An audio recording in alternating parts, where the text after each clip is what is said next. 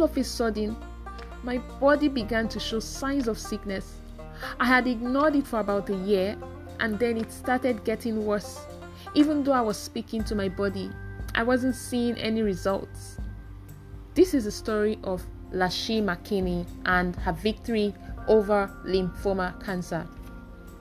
My name is Evangelist Lashi Makini. I work hand in hand with my dad, Apostle S.E. Makini, and we have grown immensely in ministry in the past 33 years.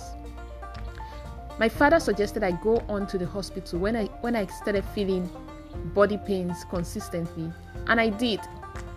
It was then I was diagnosed with lymphoma cancer and given 30 days to live. They had given me a breathing apparatus. They said I was breathing like a 33 year old woman. My liver was 200 times larger than it was supposed to be, and so was my spleen. I didn't have the energy nor the breath to do anything. I remember walking by the mirror before I lay down, and I saw a shadow of death, and fear gripped my heart, and I knew by the looks of things I wasn't going to make it, but instead of fighting, I kind of succumbed to it. I remember that day when I was laying on the couch and my dad walked in. He didn't sound too nice. He didn't show any pity because he knew that I was in a fight for my life. He said, You are going to die if you don't get up from here. He said, You are a minister of the gospel and you have to know that the devil is fighting you because of what you are doing positively in the kingdom. He said, Physician, get up and heal yourself. Immediately, I grabbed my Bible and I began to walk back and forth. I read something from Gloria Copeland that talked about how she would take the word like a medicine, that we should use it just like we would use our medicine and use it three times a day. And if situations got worse, we would double the dosage. I will never forget that, and that's exactly what I did. For the next 28 days, don't forget I was given 30 days to live. I walked three times a day. I got my Bible, quoted every scripture, and I prophesied and spoke them over my life. I didn't feel anything different in 28 days, but at the end of the 28th day, something happened. Somebody say something happened. Something happened.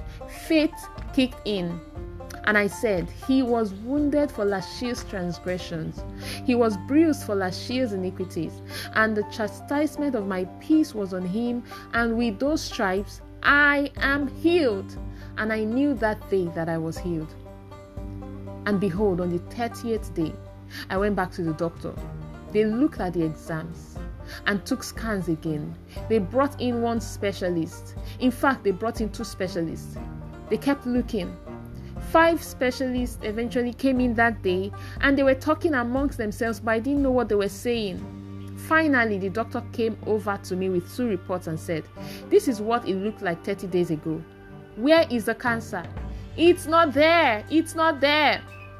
We have to understand that the Word of God is for us.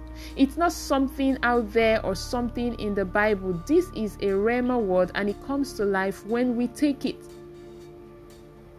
Take it if somebody is giving you a cake. It's not yours until you receive it, right? The Word of God is healing for us. We have to receive it. It's important for us to take it, and when we do, it becomes life. If God could do this for Lashi Makini, I believe that your testimony and even much more for those around you are definitely sure. Have a lovely day.